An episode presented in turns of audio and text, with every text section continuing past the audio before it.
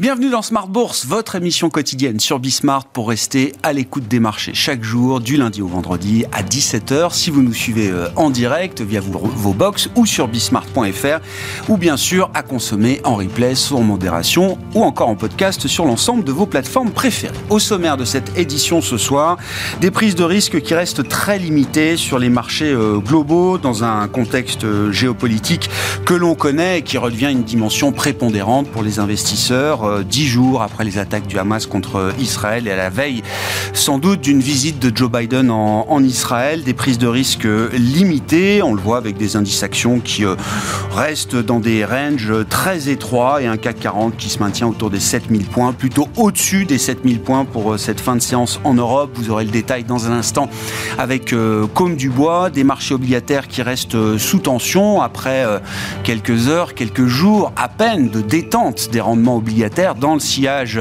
euh, de la crise géopolitique au, Moyen-Orient. On a vu, et depuis quelques jours maintenant, tout de suite les tensions revenir, des tensions qui ont été encore soutenues aujourd'hui par euh, de bons chiffres statistiques aux États-Unis sur le plan de la consommation, avec des ventes au détail qui progressent au mois de septembre de 0,7%. C'est quasiment deux fois plus que ce qu'attendait le consensus des économistes. Les chiffres du mois d'août ont été révisés euh, à la hausse. Et puis, bonne surprise également du côté de la production industrielle qui progresse de 0,3% sur un mois aux États-Unis en septembre. Il n'en fallait pas moins après les chiffres d'inflation pour euh, ramener les taux longs quasiment sur les sommets qu'on a pu euh, connaître euh, fin septembre. Le 10 ans américain tourne autour de 4,80, 4,85% même au plus haut du jour actuellement. Le dollar qui reste particulièrement ferme dans ce contexte et les cours du pétrole qui évoluent assez peu après un, un rebond ces derniers jours. On notera que les cours du pétrole restent quand même inférieurs au sommet qui avait été atteint là aussi fin septembre. On était monté euh, jusqu'à 97 dollars quasiment pour le baril de Brent, le pétrole de la mer du Nord. Discussion à suivre évidemment avec nos invités de Planète Marché dans un instant. Et puis euh, dans le dernier quart d'heure, nous continuerons de nous focaliser sur le thème des euh, matières premières avec l'actualité bien sûr. Comment peut-on mesurer la prime géopolitique dans les cours du pétrole aujourd'hui ou l'absence de prime géopolitique bien sûr. Et puis des questions de plus long terme relatives à la transition, transition énergétique qui doit nous permettre de nous affranchir évidemment de notre dépendance aux fossiles. Attention, car en face, c'est la dépendance aux métaux qui nous guette. C'est Benjamin Louvet qui sera avec nous euh, en plateau à partir de 17h45, directeur de la gestion matières premières d'Ophi Invest Asset Management.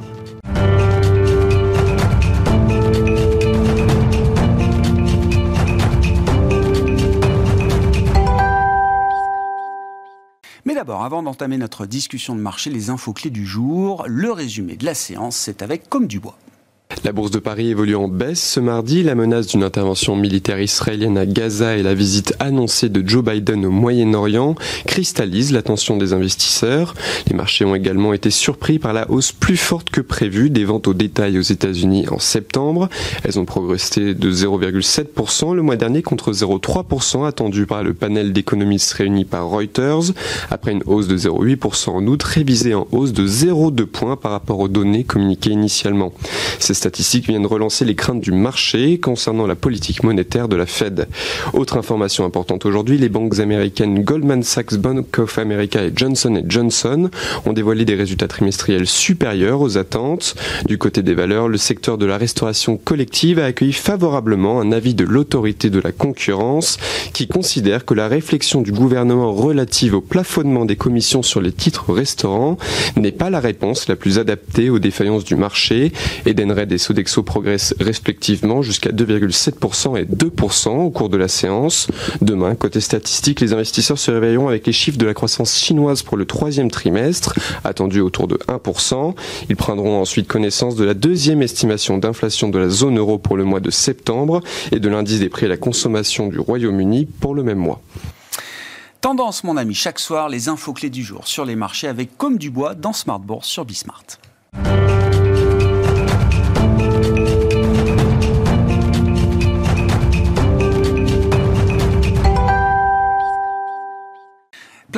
Planète Marché, chaque soir, trois invités autour de la table pour décrypter les mouvements du moment sur les marchés globaux. Léa Dunan-Châtelet est avec nous en plateau, directrice de l'investissement responsable de DNCA. Bonsoir Léa. Bonsoir Grégoire. Merci d'être là. Merci à Xavier Chapard d'être avec nous également. Bonsoir Xavier. Bonsoir Grégoire. Vous êtes stratégiste de LBP AM et Raphaël Thuin à nos côtés également. Bonsoir Raphaël.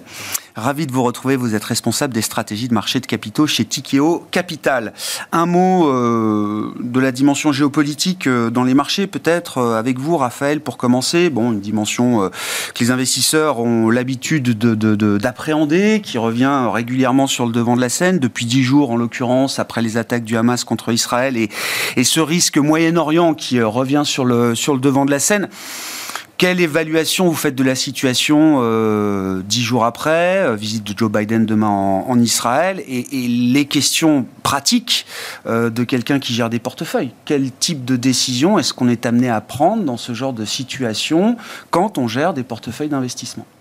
Oui, le, risque géopolitique, il est jamais facile à, estimer pour un investisseur, surtout dans le cadre aussi tragique qu'on connaît. Euh, aujourd'hui, ce qu'on peut dire, c'est que probablement que le vecteur de contagion au marché, ça va se faire par le pétrole, par l'énergie. En tout cas, à l'ordre 1, c'est clairement ce qu'on va regarder. Et on peut dire que la réaction du, pétrole a évidemment été à la hausse, mais globalement mesurée. Donc il n'y a pas eu vraiment d'effet panique euh, sur, sur ce marché-là. Ça sera l'indicateur numéro un à suivre pour voir un petit peu les conséquences plus long terme de cette crise au Moyen-Orient. Mais, concrètement, aujourd'hui, on, est sur des, mouvements qui restent mesurés.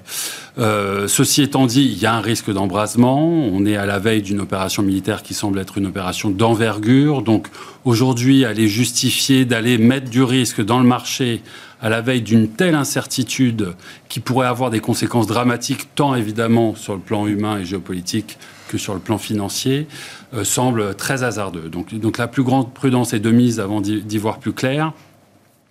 Et puis ça, rappelle aussi au fait qu'on est clairement dans une ère d'incertitude géopolitique grave. On peut dire probablement que ça fait des décennies qu'on n'a pas eu tant d'événements géopolitiques adverses, d'incertitudes qui s'amoncellent un petit peu sur, sur l'investisseur aujourd'hui. Et que lorsque vous voulez coupler ces incertitudes aux incertitudes macro, alors vous me direz les incertitudes macro, c'est un peu permanent, mais c'est vrai qu'aujourd'hui, elles, existent. Incertitudes sur l'inflation, sur la dimension de liquidité, sur la politique des banques centrales. Les risques sont là, ils sont grands. Et lorsqu'il y a beaucoup de risques, il faut que les primes de risque reflètent ces, potentiels risques. Donc peut-être une, réponse, Grégoire, à votre question. Que faire lorsqu'on est investisseur? Aller chercher des marchés où les primes de risque semblent en adéquation eh avec ce, risque globalement. Il y, a, un risque, si on prend un peu de recul, hein, et c'est une toile de fond géopolitique évidemment qui est, euh, qui est passablement dégradée, euh, pour dire les choses, et sans doute pour très longtemps, c'est...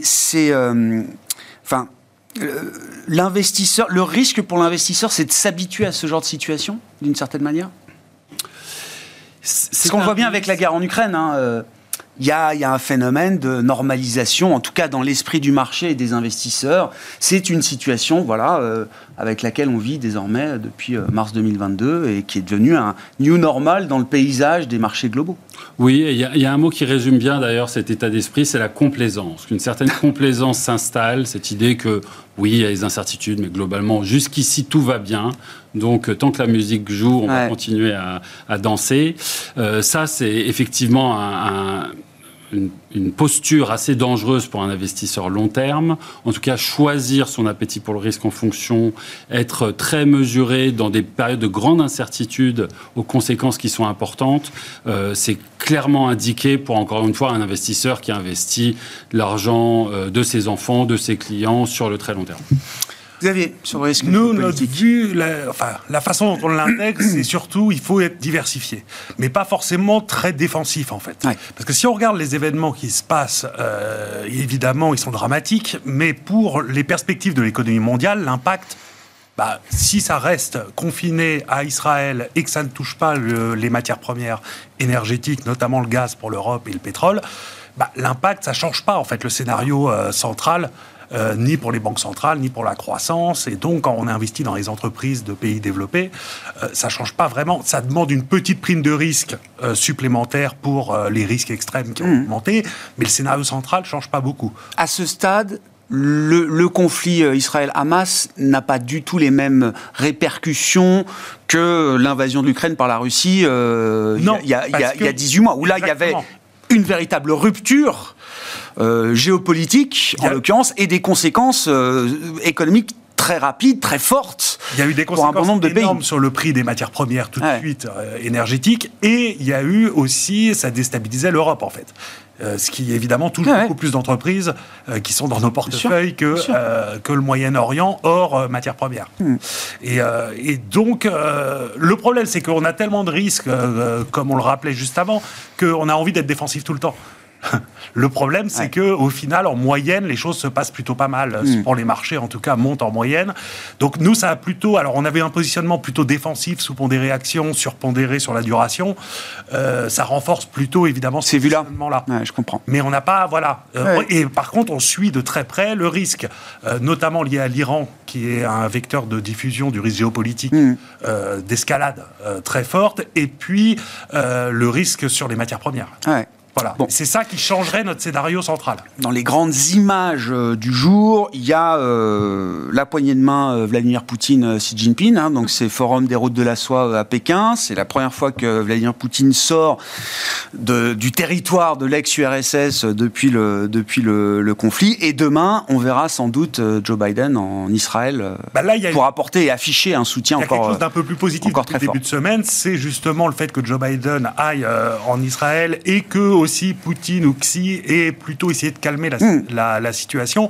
On voit qu'en tout cas, toutes les grosses puissances essayent de se battre contre une contagion euh, aux pays voisins de, du hmm. conflit. Et ça, c'est quand même assez positif, euh, parce que c'est un des biais qui pourrait faire changer le scénario. Hmm. Alors moi, je vais prendre une vue euh, un peu plus marché-action, puisque c'est quand même ma, spécialité. Euh, sur l'énergie, je voudrais juste rappeler une chose qui est importante, parce que s'il n'y a pas eu jusqu'à présent euh, une réaction si forte, en tout cas sur les matières premières, en particulier le pétrole, c'est avant tout parce que les États-Unis sont d'une certaine manière indépendants. N'oublions pas ça, c'est pas du tout les situations précédentes que l'on a pu vivre. Quand je dis précédentes, c'est il y a 20 ans, 30 ans, 40 ans. C'est là, on a une situation où les États-Unis s'en sortiront si ça venait à s'embraser. Mmh. L'Europe, pas du tout. Mmh. Parce que là, pour le coup, on avait une partie de notre source énergétique en Russie qui s'est coupée, et là, potentiellement une deuxième. Donc, euh, déjà, je pense que les primes de risque ne sont pas à mettre de la même manière à, tous les endroits. Deuxièmement, je pense que les marchés actions ont pu réagir aussi parce qu'on a eu une, forme de capitulation quelques semaines avant, quelques jours avant d'ailleurs en réalité, sur les marchés actions, et donc qui avait déjà un petit peu baissé. Mmh. La réaction aurait pu être probablement un peu plus violente si on était à des niveaux de valorisation qu'on avait connus. La sortie de l'été était un peu compliquée sur les marchés. Donc, je pense qu'une partie du chemin était fait. Et observation de terrain, mais à mon sens non négligeable, c'est qu'aujourd'hui, lorsqu'on regarde la réaction des marchés, on s'aperçoit que dans les phases de baisse, comme une période comme aujourd'hui, en tout cas une partie, de la, une partie de la journée, toutes les valeurs dites défensives classiques vont sous-performer. En revanche, quand les marchés achètent et quand les marchés remontent, c'est ces valeurs-là qui surperforment. Et ça, c'est totalement à l'opposé de ce qu'on observe depuis, allez, je ne vais pas dire 15 ans, mais pas loin. C'est-à-dire qu'en général, quand vous avez des marchés qui montent très fort, et on a eu quelques journées de ce type-là sur euh, le dernier mois, mm. eh ben, c'est pas les valeurs défensives qui surperforment. Donc, en gros, les portefeuilles, globalement, c'est le signal, en tout cas en Europe qu'on observe, se reconsolident sur des valeurs plutôt défensives. Et moi, je suis euh, impossible, évidemment, comme ça a été dit, de, parier sur l'issue de ce conflit. Euh, néanmoins, ce serait relativement naïf de ne pas, de ne pas en tenir compte sérieusement dans sa constitution de portefeuille aujourd'hui, étant donné les niveaux de valorisation qu'on a. Une question un peu spécifique, euh, j'admets, mais effectivement, ce, conflit euh, euh, rappelle que les dépenses de défense, d'armement, les dépenses militaires, les budgets de dépenses publiques dédiés à la sécurité, on peut mhm. dire les choses comme ça, vont progresser et sans doute continuer de progresser pendant, pendant des années quand on est gérante euh, action, directrice de l'investissement responsable, comment on considère ce secteur? Alors qui n'est pas, euh, c'est pas un poids massif dans les indices, mais quand même. Mmh. J'imagine qu'un investisseur privé responsable doit pouvoir se positionner par rapport à l'idée d'investir ou non dans ce secteur qui va être fortement soutenu pendant longtemps. Et, a, priori pendant encore très longtemps, parce que là, il y a une résurgence très forte quand même de la notion de défense euh, qu'on n'avait pas euh, avant la guerre en Ukraine. Alors merci de poser la question, parce que euh, souvent l'ISR est vu comme, comme le gendarme qui va exclure les mauvais secteurs. je dois rappeler une chose qui est quand même importante, c'est que l'ISR a trop été vu comme une manière de faire de l'idéologie. Et, je pense que c'est absolument pas ça le sujet. Donc je vais mettre de côté les secteurs classiques dont on dit qu'évidemment il n'y a pas vraiment de bénéfices apparents. Je pense au tabac par exemple et au charbon, encore que parfois c'est discutable. Quant à la défense, vous êtes typiquement sur un secteur où c'est au client de choisir. C'est pas au gérant de choisir. Et ça, c'est très important. La seule chose, c'est que le gérant, et donc là, je parle en ma casquette d'investissement responsable de DNCA, d'avoir une capacité de proposer des offres produits qui vont de manière très éclairée expliquer au client dans quel secteur il va être investi ou pas, laisser au client de faire ce choix et surtout demander au gérant de ne pas changer en cours de route je vais prendre l'expression parce qu'elle est forcément, elle, était d'actualité, ne pas changer son fusil d'épaule. Il a été largement entendu l'année dernière lors euh, du conflit en Ukraine que finalement se défendre était forcément un enjeu de développement durable c'est pas, c'était pas ça le fond. La raison de fond, c'est le secteur qui a le mieux performé. Donc il fallait en avoir dans les portefeuilles pour performer. C'est tout. C'est aussi simple que ça. Donc. C'est à partir du moment où le secteur a, eh, connu une performance extraordinaire que les gérants se sont dit tiens, il faut absolument eh qu'on adapte ce secteur aux standards ESG. Euh, et, les, taux remontent et les banques finalement ah, font euh, du microcrédit. la question quand même avant, mais oui, oui, c'est sûr. C'est ça le sujet. Et, je pense qu'il faut, il faut être très transparent maintenant avec les, les investisseurs et en particulier le grand public. L'ISR n'est pas binaire. Et c'est tant mieux. La régulation actuelle en Europe nous permet de le dire. Donc vous allez avoir des fonds qui font de la durabilité ou de la responsabilité et qui vont aller investir dans des acteurs de la défense qui ont absolument des bonnes pratiques. Et c'est mmh. vrai. Et ensuite, vous aurez peut-être des stratégies qui vous diront, bah, nous, on n'en fera jamais. Et puis, ça correspond à un certain type de demande. Et je terminerai juste sur, sur un, point, à mon avis, euh, important. Le, fait de ne pas changer de catégorie, ça va amener de la crédibilité. Donc, c'est pas oui ou non. Euh, il y a des options différentes. Il faut juste regarder ce qu'il y a dans les portefeuilles et s'y tenir. Mmh. Raphaël, euh, ça fait partie avec la transition énergétique, avec le, la transition démographique, la question de sécurité, on sent bien que c'est une question qui va être portée par des budgets euh, publics euh, très importants euh, devant nous. Oui, vous mettez le doigt sur une thématique qui nous est très chère et sur laquelle on travaille beaucoup, c'est cette idée au-delà de la défense de la souveraineté. Pour nous, c'est une nouvelle méga tendance qui émerge, une méga tendance pour l'investisseur qui sera génératrice de valeur sur le long terme. Cette idée qu'on rentre dans un monde probablement bipolarisé, plus dangereux, où on s'est réveillé un petit peu avec la gueule de bois sur nos capacités de défense, de faire une transition énergétique, d'être suffisant en termes alimentaires, en termes pharmaceutiques, et qu'aujourd'hui, il y a des investissements massifs, publics et privés, pour augmenter la résilience, augmenter la souveraineté, en particulier en Europe. Et ça, c'est quelque chose qui va nous intéresser en tant qu'investisseurs. Alors, vous avez cité quelques termes, euh, quelques, quelques thèmes. Effectivement, la transition énergétique, mmh. c'est un thème qu'on va regarder avec intérêt. Et je sais que bien sûr, non, mais même, historiquement, euh, oui, oui. Vous êtes la cybersécurité, euh, la pharma quand vous ne pouvez pas trouver de doliprane pour nos enfants, la réindustrialisation et la relocalisation de nos chaînes de production. On sort de ce monde hyper optimisé qui a duré des décennies euh, à cheval sur une globalisation galopante où finalement il fallait tout suroptimiser, le financier, le fiscal, les chaînes de production, à un monde plus rationnel, plus local, où probablement il y aura moins de croissance, mais elle sera plus durable, plus soutenable et encore une fois plus localisée. Et là, dans cette dimension-là, on peut parier sur une méga tendance sur laquelle investir. Hmm. Bon, sur ces sujets, si ça vous intéresse, Gavier, puis on, peut pas. Oui, non, rapidement, ça hein. rentre, nous, dans la vision qu'on a sur la réindustrialisation, oui, et puis le retour de gros investissements, notamment en Europe, le Francis Bach, euh, qui est très défendu chez Topville. Et euh, donc, et le secteur de la défense, pour nous, d'un point de vue ESG, ne pose pas euh, de problème euh, plus, beaucoup plus important qu'ailleurs. Hmm. Il y a bien sûr des armes euh, interdites, tout ça. Après, c'est du scoring entreprise par entreprise sur oui. pratique. Ouais, je comprends. On peut, une entreprise de, défense peut avoir des bons scores ESG, e être impliquée dans la RSE, etc. Exactement.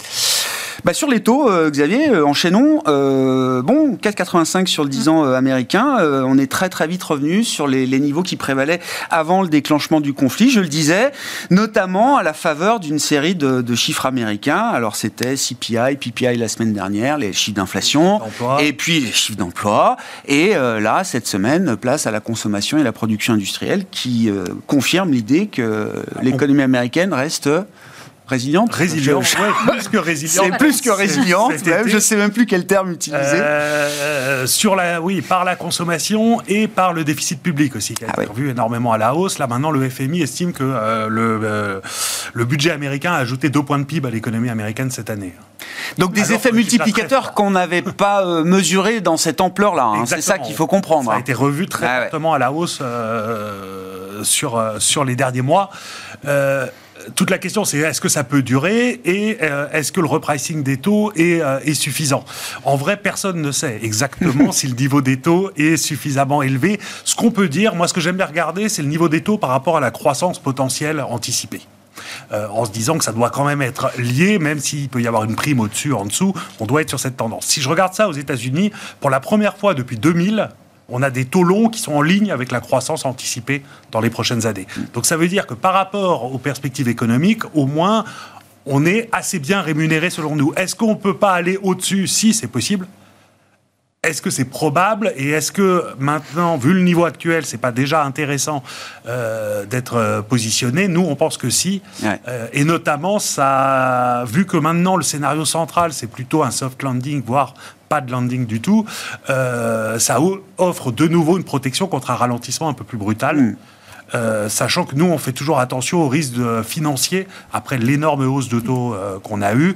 Il nous semble qu'on euh, pourrait avoir des accidents financiers. cette histoire-là n'est pas terminée. Ce qu'on a vu, crise des LDI, FTX, SVB, ce sont des parenthèses qui se sont vite refermées. Exactement. Mais ça ne veut pas dire que la série en cours ne peut pas continuer. Quoi. Surtout quand les taux Surtout quand on est à 2,5 de taux réel. Ouais, ouais, je comprends. Très fortement. Donc, nous, on aime bien et pour le portage et pour la protection que ça euh, peut offrir. Même si c'est possible, je peux pas mettre ma main à couper qu'on n'ira pas à 5. Euh, euh, Mais vous dites oui, duration, on, accepte la volatilité qui existe sur, sur ces parties longues de courbe. Exactement. En prenant de la duration. Quoi. Sachant que ça coûte un peu moins cher par rapport au monétaire que ça n'a été le cas euh, il y a encore 2-3 mois. Enfin, euh, mmh. oui, 2-3 mois. donc, oui, ça semble raisonnable. Le problème, c'est que j'aurais pu vous dire ça il y a deux semaines. Oui, oui, oui j'entends bien. On a encore pris 20 points de base. Oui, bien sûr. Et en vrai, pour moi, comme on est dans un changement de régime macro, on ne peut pas savoir exactement quel est le. Où ça s'arrête. Ce qui est intéressant, par contre, et ce qui nous a fait renforcer un peu nos positions sur la duration, c'est que le discours des banquiers centraux a quand même changé depuis une semaine une semaine et demie. Et pour moi, c'est pas tellement lié à ce qui se passe en Israël, c'est surtout lié au fait que ça commençait à faire mal, la montée des taux, et il y avait des craintes que ça aille trop vite et que ça, ça s'emballe. Et on a vu beaucoup de membres de la Fed. Ouais, au moins une demi-douzaine, hein, c'est ça, ouais qui ont plaidé pour une. Ça fait notre travail, une pause donc on définitive. Va pas être obligé de, remonter les taux trop vite. Et, et, pour moi, ça montre bien que eux aussi craignent que euh, si ça va trop rapidement, en fait, au-delà du niveau, si ça va trop rapidement, il y a un risque de, de casse importante qu'ils veulent euh, limiter.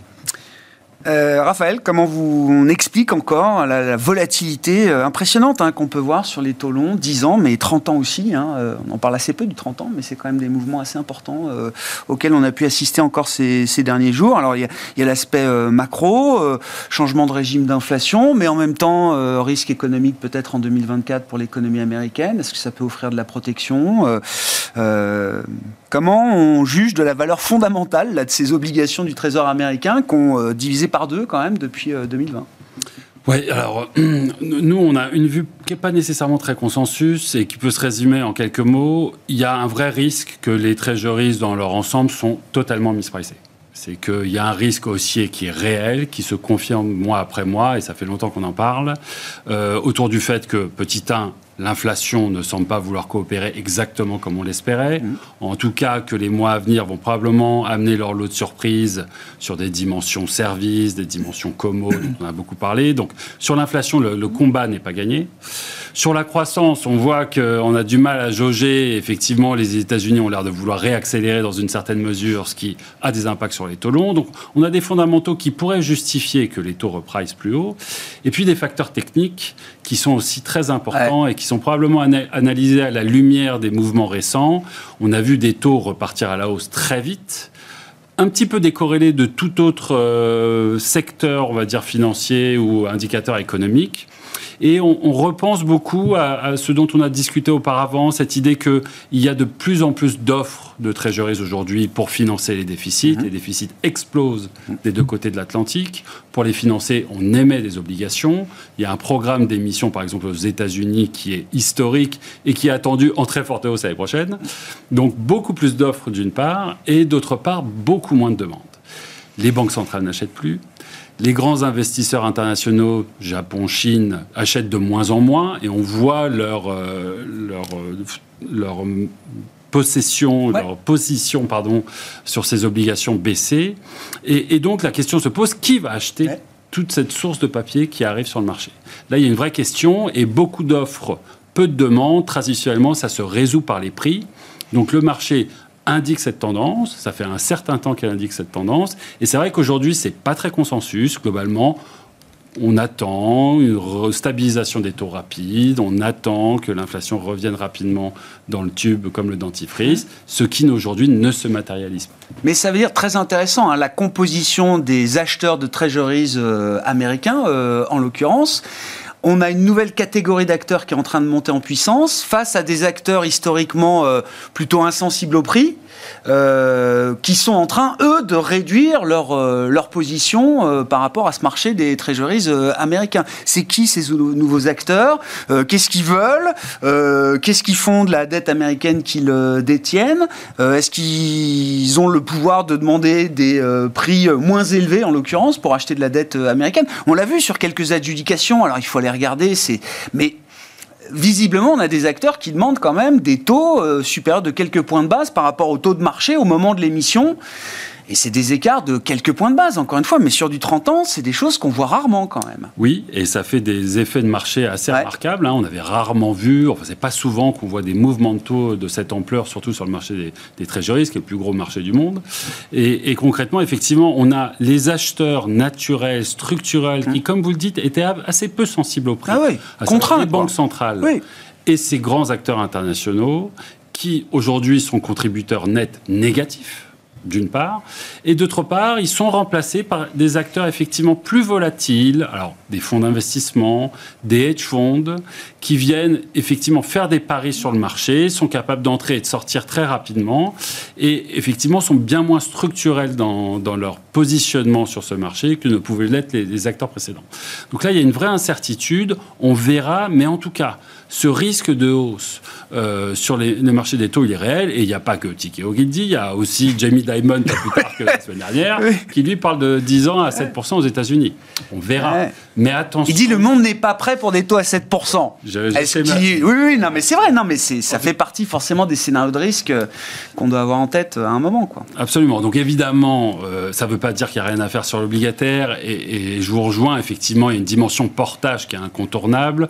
En relatif aux actions en particulier, euh, c'est difficile de faire fi de l'obligataire, mais le risque de duration, il reste pas très attractif selon nous.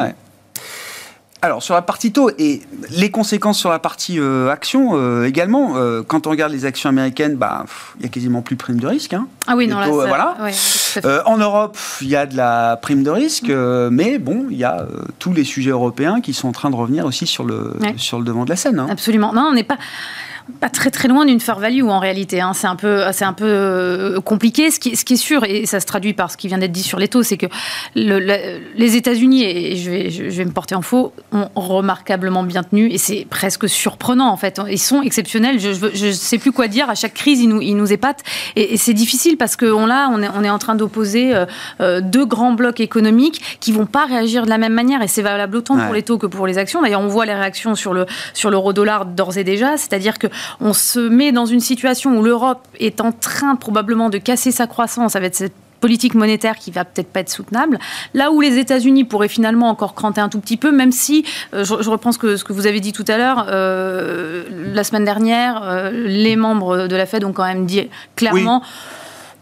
Là, on peut attendre. Pas besoin de se précipiter, quand Même, hein. Il y a une phrase assez claire là-dessus, donc euh, on peut quand même espérer une petite stabilisation. Je suis pas euh, là pour une fois. Je... Rendez-vous en décembre. c'est pas, pour le prochain meeting, mais rendez-vous en fin euh, d'année pour avoir quelques données supplémentaires et évaluer la situation. En tout cas, ce qui va être difficile à gérer, mais qui va forcément arriver, c'est cet écartement progressif entre les deux politiques monétaires européennes et États-Unis, qui vont avoir des conséquences en particulier sur les taux de change. Et ça, ça se retrouve après côté entreprise, en micro. Et eh ben, on sait très bien comment ça se passe. Il va falloir regarder qui est exposé en termes de production de chiffre d'affaires. Et on voit déjà un petit peu les effets se faire. Ce qui est embêtant aussi, c'est que euh, au-delà, au-delà de ce sujet euh, spécifique taux, il y a une compétitivité. On en a pas reparlé, mais la compétitivité en Europe pour les entreprises, elle est très, très, très difficile. Et notre sentiment, c'est que finalement, ce qu'on va voir arriver, peut-être en termes de, justement de visibilité sur la duration longue, et on est assez d'accord, on est assez aligné sur le fait qu'on ne faut pas prendre trop de risques sur cette partie-là de la courbe. Ça, c'est la première phase qui va ensuite se répercuter à un moment ou un autre sur les entreprises directement et sur le marché action. Le marché action ne sera qu'une conséquence de la réaction. Ce sera le dernier domino, vous voulez dire? Oui. Je pense que ça se passera comme ça. En tout cas, c'est comme ça que le marché nous le fait comprendre en ce moment. Sur la compétitivité européenne, bah, il y a quand même un sujet structurel qui est sur la table en ce moment même. Il y a une réunion des ministres de l'énergie, je crois, au niveau oui, européen. Le 17, nous sommes le 17, Léa, encore, pour quelques heures. Euh, non, mais si, je veux dire, euh, au-delà des fluctuations de, de, change, etc., mm. qui peuvent abîmer ou améliorer la compétitivité de manière un peu euh, factice, on va dire, la question du prix de l'énergie et comment mm. est-ce qu'on remet sur pied un marché européen euh, de l'énergie et de l'électricité euh, qui permettent euh, de donner à tous les acteurs de la visibilité et si possible des prix qui permettent d'entretenir une compétitivité en Europe. Oui, et la situation est paradoxale, d'autant plus qu'on a un, pays, donc outre-Rhin, l'Allemagne, qui a décidé de faire front contre la réintégration du nucléaire dans ce, nouveau package, en tout cas de, de, prix et de fonctionnement du mécanisme des prix de l'énergie alors même que euh, c'est les plus impactés par cette problématique. C'est-à-dire que jusqu'à présent, on avait une idéologie sur le nucléaire, oui ou non, le gaz, oui ou non, et tout le monde se battait autour de ça. Aujourd'hui, c'est plus ça la question. La question, c'est que l'Allemagne a trop peur que la France soit bah beaucoup plus compétitive, bah euh, tout simplement, que ses industries soient plus compétitives. Que ce soit un avantage compétitif indu. Voilà. Donc ça, alors, ça, va se négocier autour de comment va-t-on redistribuer un petit peu, euh, soit des subventions, soit les rentes d'une certaine manière. Mais rappelons quand même l'état des lieux, c'est-à-dire que vous avez d'un côté l'Allemagne avec un mix énergétique qui est quand même extrêmement défavorable, euh, la moitié, alors 45% aux fossiles et l'autre 45% euh, aux énergies renouvelables. Ils sont très très très loin des 80% d'énergie renouvelable. Donc ils sont dépendants en termes de prix. le gaz a réaugmenté là, soudainement, forcément, vu le contexte. Là où en France, finalement, on est beaucoup plus serein. Et donc cette bataille-là, moi, je ne vois pas comment on va pouvoir la gagner parce qu'on n'est pas du tout à l'unisson et on n'a pas les mêmes contraintes euh, sur euh, nos, terrains. Donc ça, va être compliqué. Avec en face les États-Unis, pour revenir à ce qu'on disait, qui eux ont une énergie, euh, je ne vais pas dire pas chère, mais enfin en tout cas disponible. Beaucoup a été dit, je vous laisse peut-être reprendre s'il y a des points particuliers sur lesquels vous voulez revenir, euh, la question énergétique. Le problème de l'Europe, là, c'est qu'on est en train de refaire de la concurrence entre les pays européens au détriment de la concurrence euh, vis-à-vis du, reste du monde. et, on sait très bien que c'est pas comme ça qu'on arrive à faire vraiment une croissance euh, durable. Bon, on verra comment les choses se, mettent en ordre. C'est très important, le ah marché de l'énergie européen, c'est clé. C'est clé, c'est clé. Il faut rappeler que le gaz, même s'il a beaucoup reflué depuis le début de l'année, il est plus de deux fois au-dessus du niveau euh, qui prévalait avant la guerre. D'avant la guerre, et que le Moyen-Orient, ça produit 20% du gaz mondial. Hmm. Euh, l'équation du financement des États européens en 2024, euh, Xavier, comment vous regardez ça avec les yeux de tout le monde désormais sur à nouveau le spread BTP Bund à 200 C'est le point où l'Europe s'en sort mieux que les ah, États-Unis. Ah, ah, le déficit américain, il est au-dessus de 8% du PIB. Cette année, en, Europe, on est en dessous de 4%. Et l'année prochaine, on va encore être à la moitié, en gros, un peu au-dessus de 3% de déficit. Au global, hein oui, bien sûr, en agrégé, oui, bien sûr. Alors que, euh, que aux États-Unis, on va encore être probablement au-dessus de 7%. Euh, et donc, en termes aussi de, on parlait des flux euh, sur le marché. En Europe, les flux vont être à peu près stables cette année, même si on prend en compte les, la baisse du bilan de la BCE. En gros, on risque d'être aux alentours de 600 milliards de dettes à absorber par le, par le marché, ce qui est pareil que cette année, en fait. Alors, c'est des plus hauts depuis le début du QE. Ouais, je comprends. C'est assez stable. Aux États-Unis, on attend euh, en gros 1900 milliards à absorber après 1100 milliards cette année. Oui, non, mais je, je, la, Taille, la, taille, du problème est assez différent et le problème fiscal de moyen terme est très différent. Et vous, vous alors, en tant que stratégiste, c'est enfin, c'est intéressant parce que c'est un match mmh, et on va suivre effectivement ce, ce match-là. Est-ce qu'on préfère euh, euh, moins de déficit ou en tout cas une forme de retenue dans les déficits euh, comme en Europe et euh, au risque de voir une croissance amputée peut-être pour longtemps ou en tout cas une reprise économique qui soit pas très euh, vive? Est-ce qu'on préfère la situation inverse aux États-Unis? Ce qui semble être le cas actuellement. Hein. Ça dépend dans quoi vous êtes investi. Si vous êtes investi dans les entreprises, c'est bien mieux d'avoir des déficits énormes à court terme si l'État arrive à rester crédible à, moyen terme. Euh, mais pour, pour quelque chose de soutenable, c'est quand même euh, la situation européenne est meilleure, surtout que euh, autant on pouvait critiquer énormément l'Europe quand elle se serrait la ceinture alors qu'on était en risque de déflation avec des taux négatifs et tout ça, autant aujourd'hui on a entre politique budgétaire et monétaire, les grands écarts est moins important en Europe qu'aux États-Unis. Mmh. Et, donc c'est là aussi où on a moins de risques de désancrage des taux longs euh, en Europe, euh, selon nous, indépendamment du risque périphérique. Et ouais, mais, ça veut dire que vous n'êtes pas tant inquiet que ça pour la, 2024, en tout cas, sur la capacité des États européens à rester crédibles, à vendre correctement leurs émissions, etc. Tout à fait. je comprends. Et 200 BP sur euh, Italie-Allemagne, le spread, euh, c'est bon. Parce que la situation reste compliquée pour l'Italie. On vient d'avoir euh, le budget qui, qui, est un peu plus souple que ce qu'on. Une forme de, de, test quand même de vis-à-vis du marché. Hein, Après, moi, j'ai été plutôt rassuré par le budget qu'ils ont publié ce matin ou hier. Ouais, hier, hier. Ouais, et qui est pas pire que ce qui était prévu. Et, Donc c'est 25 milliards de baisse d'impôts et de salaires pour les fonctionnaires. C'est ça quand même le. Par rapport à ce qui était prévu. Hein. C'est quand même un resserrement budgétaire sur, par rapport à l'année d'avant. Euh, et, ça reste à peu près dans les clous. Ce que je pense, c'est qu'en 2024, ça devrait encore tenir, notamment parce que euh, les règles budgétaires européennes n'ont pas été remises à plat encore. Et donc la Commission européenne aura du mal à déclencher des mesures contre l'Italie dès le printemps prochain. Donc le risque, il serait plutôt euh, décalé dans le temps, ce qui peut enlever un peu de pression à la BCE, qui, à mon avis, serait très embêtée si elle devait vraiment intervenir mmh. aujourd'hui sur les marchés de dette souveraine.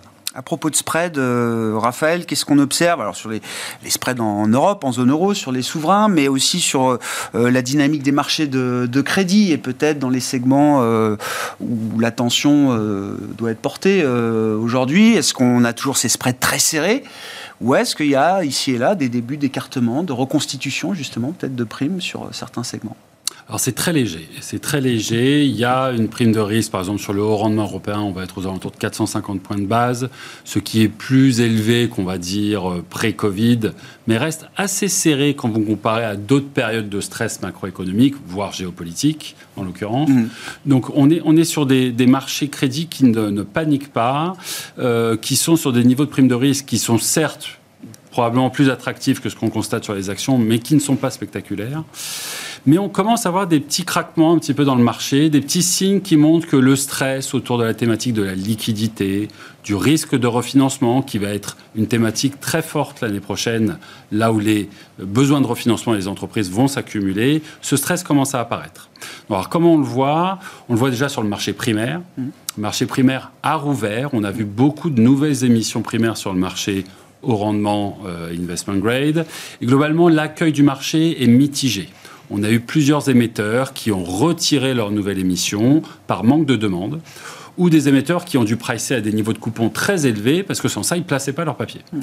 Et ça, c'est un problème parce que l'ouverture du marché primaire, ça va être un pan essentiel de cette capacité de refinancement des entreprises. On le sait, 2022, 2023 ont été des années très légères en termes de besoins de refinancement. 24, 25, 26, on est sur des dimensions très différentes. Là, les besoins de, refinancement seront aigus. Hmm. Et donc, il va falloir être capable de revenir voir les investisseurs avec des nouvelles émissions. Donc là, il y a une incertitude. Dans quelle mesure le papier aura-t-il de le marché aura-t-il de l'appétit pour plus de papier euh, corporate, par exemple, euh, y compris en Europe? Donc ça, c'est un premier signe euh, de, craquement, on va dire. Le deuxième signe qui nous, qui nous interpelle beaucoup chez Tikeo aujourd'hui, c'est une espèce de déconnexion qu'on voit commencer à s'opérer entre les parties les mieux notées du marché, en particulier sur la yield, on va parler du double B, voire du simple B, et les parties les moins bien notées, les plus endettées du marché, le triple C. Les plus proches du défaut, quoi. Les plus... Pour dire les choses. Les spreads double B, simple B ne font pas grand-chose. On est dans un calme absolu. Il n'y a pas vraiment de, panique ou de repricing significatif de ce marché.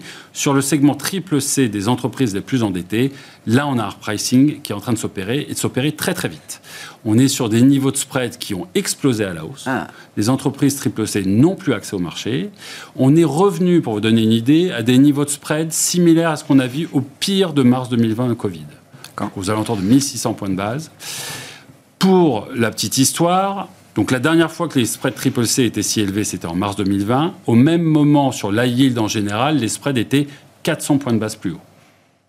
Donc là, on a une vraie déconnexion de marché. Ce risque de liquidité, ce risque de dette, il est en train de rentrer par le bas finalement. Et Pour l'instant, il ne se diffuse pas, mais vous dites euh, c'est bien. Euh, Attention, ouais, bien. je comprends. Si les taux rebaissent, si on n'a pas de récession, si on ressaute dans la piscine euh, tous ensemble, il n'y aura pas de problème. Si les taux étaient amenés à se maintenir à des niveaux élevés, et si cet appétit très limité des investisseurs pour la, la dette corporate se confirmait, alors là, on pourrait avoir de la casse. Ça rejoint en partie l'idée d'un risque pour la stabilité financière, hein, qui est toujours euh, présent avec ses taux et ses taux réels euh, aujourd'hui. C'est un peu hein. l'objectif de la Banque centrale. Hein, bien sûr. Plus dur et du coup de décompresser, oui, c'est vrai, le, euh, risque en fait. C'est là où... Enfin, la différenciation entre les entreprises de bonne qualité et celles qui sont plus en difficulté devient beaucoup plus importante quand vous avez des taux réels positifs. Léa, on entre dans la période de publication des résultats d'entreprise. Pour la partie action, c'est important. Euh, généralement, là, depuis, je sais pas, peut-être deux ans maintenant, chaque trimestre a coïncidé avec un rebond de marché, en tout cas avec un facteur de soutien mm. pour les indices, euh, les indices actions. C'était encore vrai d'ailleurs au tout début de l'été. Hein. Début du mois de juillet, c'était plutôt, euh, plutôt à la hausse. est-ce qu'on peut compter dessus encore cette fois? Ou est-ce que c'est plus compliqué Ça me semble de plus en plus compliqué. Alors déjà, euh, là, on a eu quelques publications, notamment dans les secteurs euh, de la santé, qui sont vraiment pas bonnes et assez alarmantes d'une certaine manière parce que ça y est, on voit la contraction du chiffre d'affaires ou ce que nous on appelle la top line euh, par les volumes. Mais alors de manière plus que catastrophique, c'est des contractions négatives à, à, deux chiffres largement, avec une visibilité sur le rebond justement des croissances retour à la croissance normale, c'est-à-dire avant Covid, euh, qui s'éloigne encore de quelques trimestres.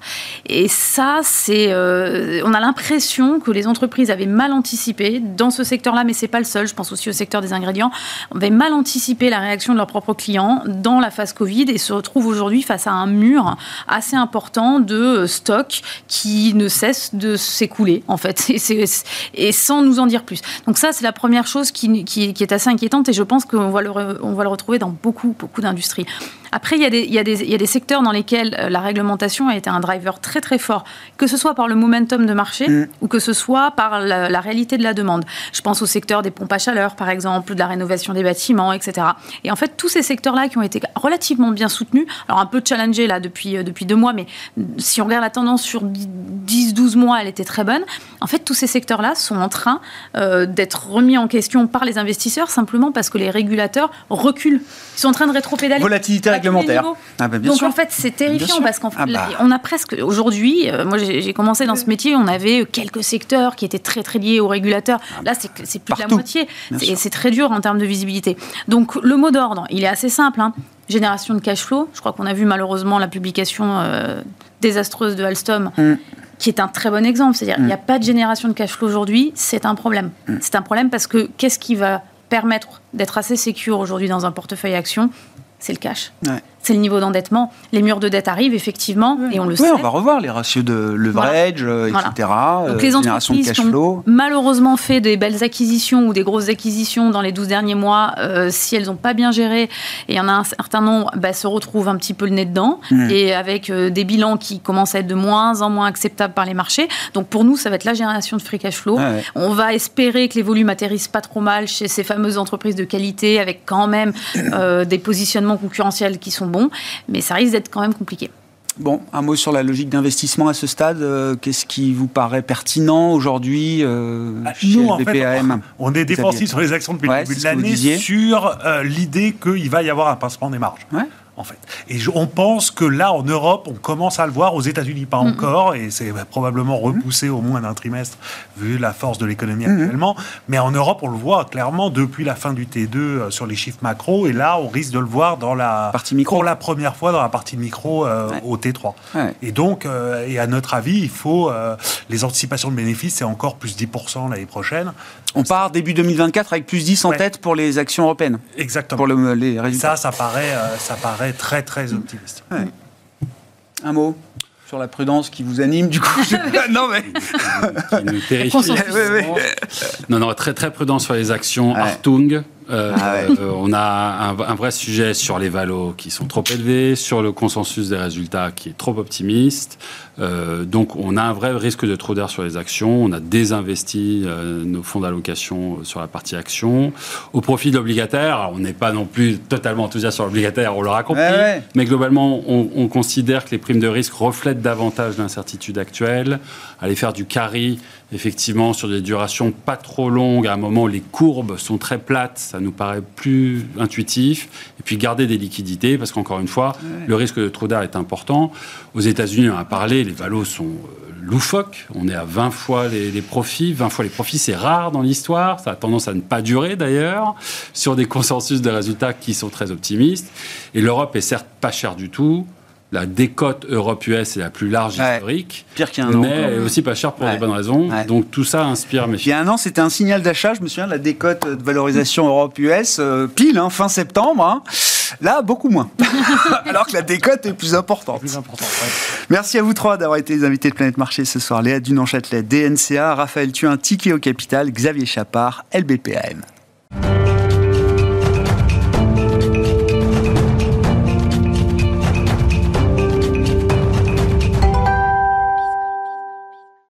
Le dernier quart d'heure de Smartbourg chaque soir, c'est le quart d'heure thématique. Le thème ce soir, c'est celui des matières premières. Et Benjamin Louvet qui est à nos côtés, le directeur de la gestion matières premières d'Ophi Invest Asset Management. Bonsoir Benjamin. Bonsoir Et auteur donc de cet ouvrage paru euh, il y a quelques semaines à peine hein, aux éditions du Rocher, coécrit avec Emmanuel H qui est directeur à l'Iris, hein, c'est ça, euh, votre co-auteur. Métaux, le nouvel or noir avec cette question euh, en sous-titre, demain, la pénurie Point d'interrogation. On va en parler, bien sûr, Benjamin. C'est un thème, les métaux dont on parle avec vous depuis plusieurs années maintenant. Et euh, ce livre est la, la continuité des messages d'alerte que vous portez euh, sur. Euh, que je porte, mais que je ne suis pas le seul à Ah, bah non, bien sûr que non. Non, non, mais je sais bien. L'OCDE, le gouvernement français. Je, je, vois ça comme une continuité des, des messages et, que vous venez porter sur, sur ce plateau et sur d'autres depuis plusieurs années. Un mot quand même de l'actualité et cette question d'actualité autour du, du pétrole.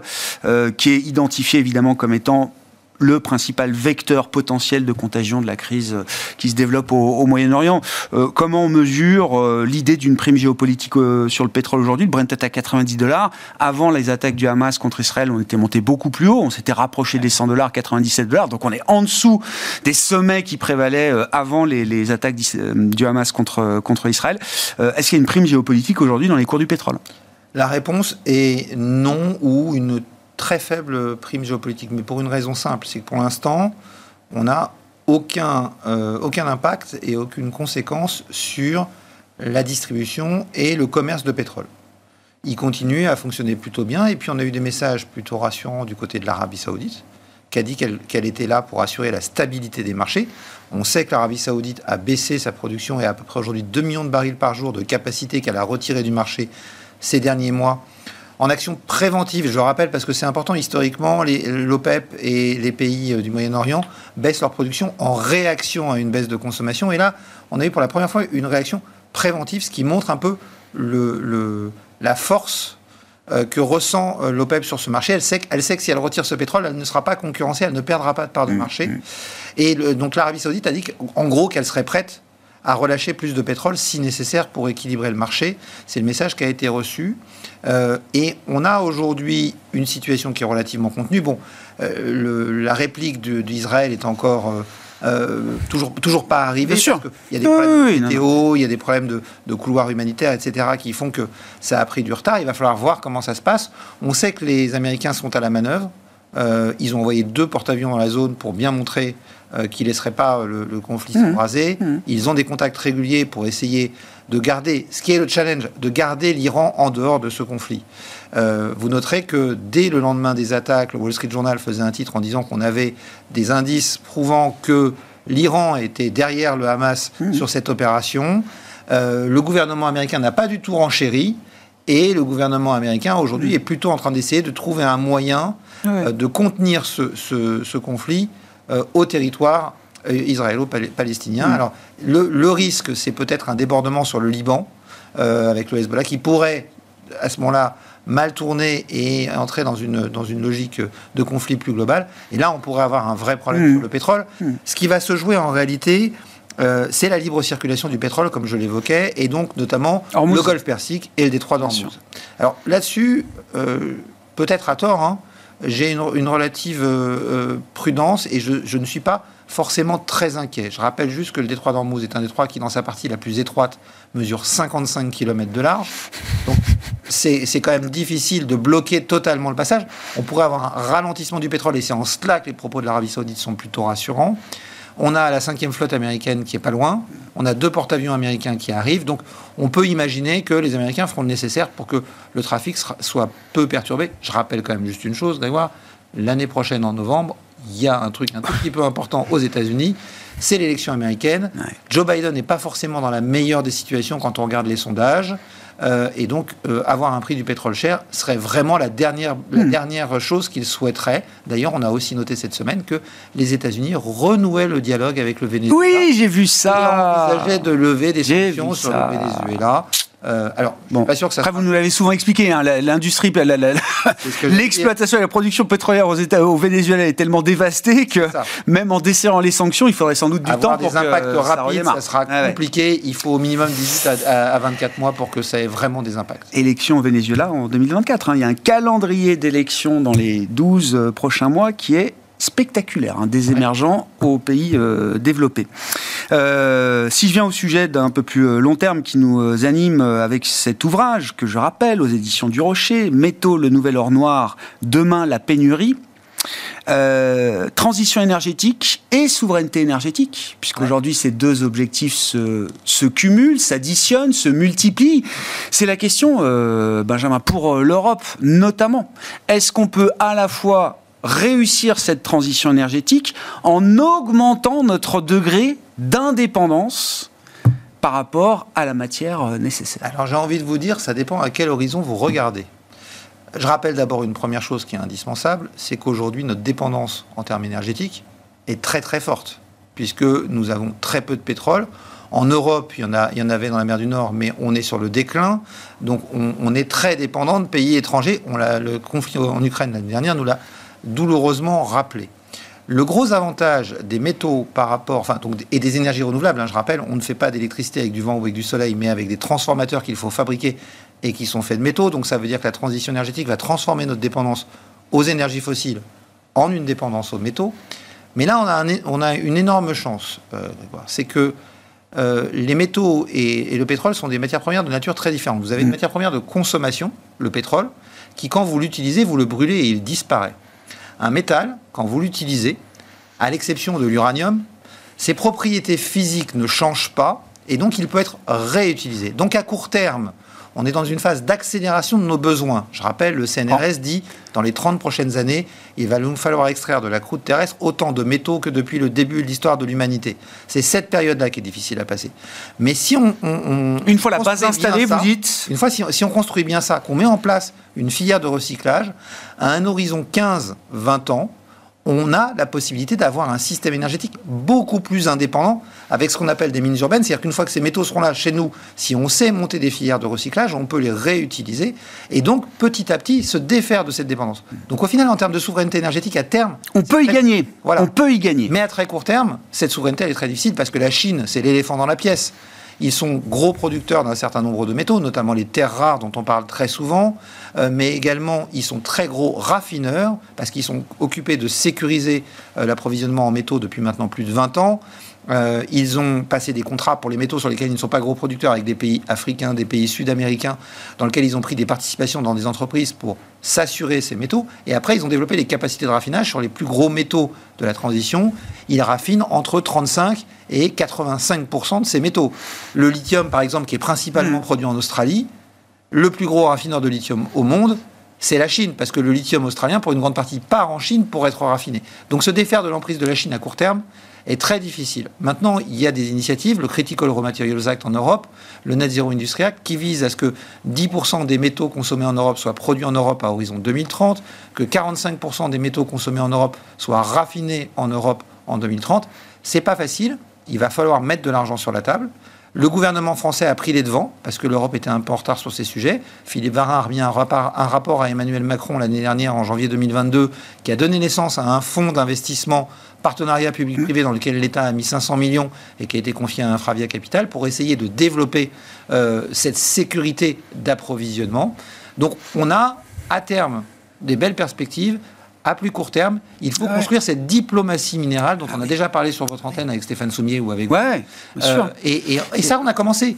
Avant l'été, il y a eu un, contrat, un, accord commercial qui a été signé avec le Chili, plus gros producteur de cuivre au monde, gros producteur d'autres métaux, le, lithium également.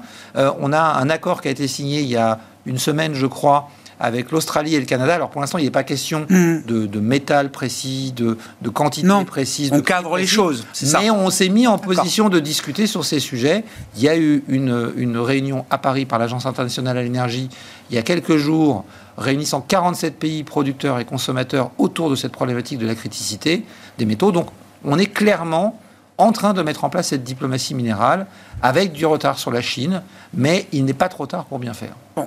Après, euh, pour les 10% de métaux euh, à produire sur notre sol, euh, on va tester l'acceptabilité d'ouvrir des mines aujourd'hui sur différents morceaux du territoire européen. C'est ça. Et, là, je crois que... Alors déjà, il y a une première chose, c'est qu'il va falloir qu'on apprenne à mieux connaître notre sous-sol. Emmanuel Macron a annoncé qu'on allait essayer d'étudier notre sous-sol, parce que la dernière étude du sous-sol français date de la fin des années 70, début des années 80. Euh, c'est le BRGM qui s'en occupe. À l'époque, on avait des moyens beaucoup moins sophistiqués qu'aujourd'hui. Il y a une grosse différence dans le droit minier entre l'Europe et les États-Unis, par exemple. Aux États-Unis, si vous achetez un, terrain, vous êtes propriétaire du sous-sol. Donc, vous avez quand même un intérêt à aller chercher ce qui se trouve en dessous. En France, c'est pas le cas. Donc, il y avait beaucoup moins de recherche privée. Euh, là, on va lancer une étude. Et après, il va quand même falloir qu'à un moment, on regarde la réalité en face euh, il n'y a pas d'activité économique qui ne commence pas par un trou dans la terre pour prendre quelque chose et le transformer. Même une activité de service. Il vous faut un ordinateur, pour ça il faut des métaux. Il vous faut des câbles, pour ça il faut des métaux. Il vous faut des serveurs, pour ça il vous faut des métaux. Donc, à un moment ou à un autre, et de l'énergie bien évidemment. Donc, à un moment ou à un autre, il faut regarder la réalité en face. On ne peut pas déléguer nos problèmes.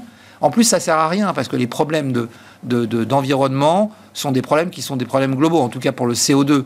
Donc, effectivement, ça serait très égoïste de notre part de dire not in my backyard, ah ah bah, les Anglais. Allons faire ça ailleurs et pas chez nous. Et en plus, je pense que c'est plus possible même aujourd'hui, vu la, situation de tension euh, mondiale. Certain, bah c'est qu'aujourd'hui, on sait faire des mines propres. Il y a un gros groupe minier, par exemple en France, en, en Europe, pardon, Boliden, en Suède, euh, qui aujourd'hui euh, exploite des mines en faisant attention aux quantités d'eau qu'il utilise, en utilisant de l'électricité renouvelable. Donc on est capable de mettre en place des standards sociaux, des standards de gouvernance, des standards environnementaux importants. Maintenant, c'est ce que je dis, il ne faut pas se leurrer. On ne fait pas une économie sans faire des trous dans la terre. Donc si on veut garder une économie, et si on veut garder un potentiel de croissance, il faut accepter et regarder aussi le comparatif. On va se débarrasser en même temps ah ben bien sûr. toute On s'affranchit ah ben évidemment des fossiles. Et les volumes de fossiles, si on prend en compte notamment le charbon qui sont extraits de la croûte terrestre aujourd'hui, sont très supérieurs aux volumes qui sont extraits pour les métaux. Métaux, le nouvel or noir, demain la pénurie, point d'interrogation, livre coécrit donc euh, par vous, Benjamin Louvet, et Emmanuel H aux éditions du Rocher. Merci beaucoup euh, Benjamin de venir euh, partager régulièrement, fréquemment, votre éclairage sur ces questions énergétiques et de criticité des métaux en l'occurrence. Benjamin Louvet qui était l'invité de ce quart d'heure thématique de Smart Bourse ce soir.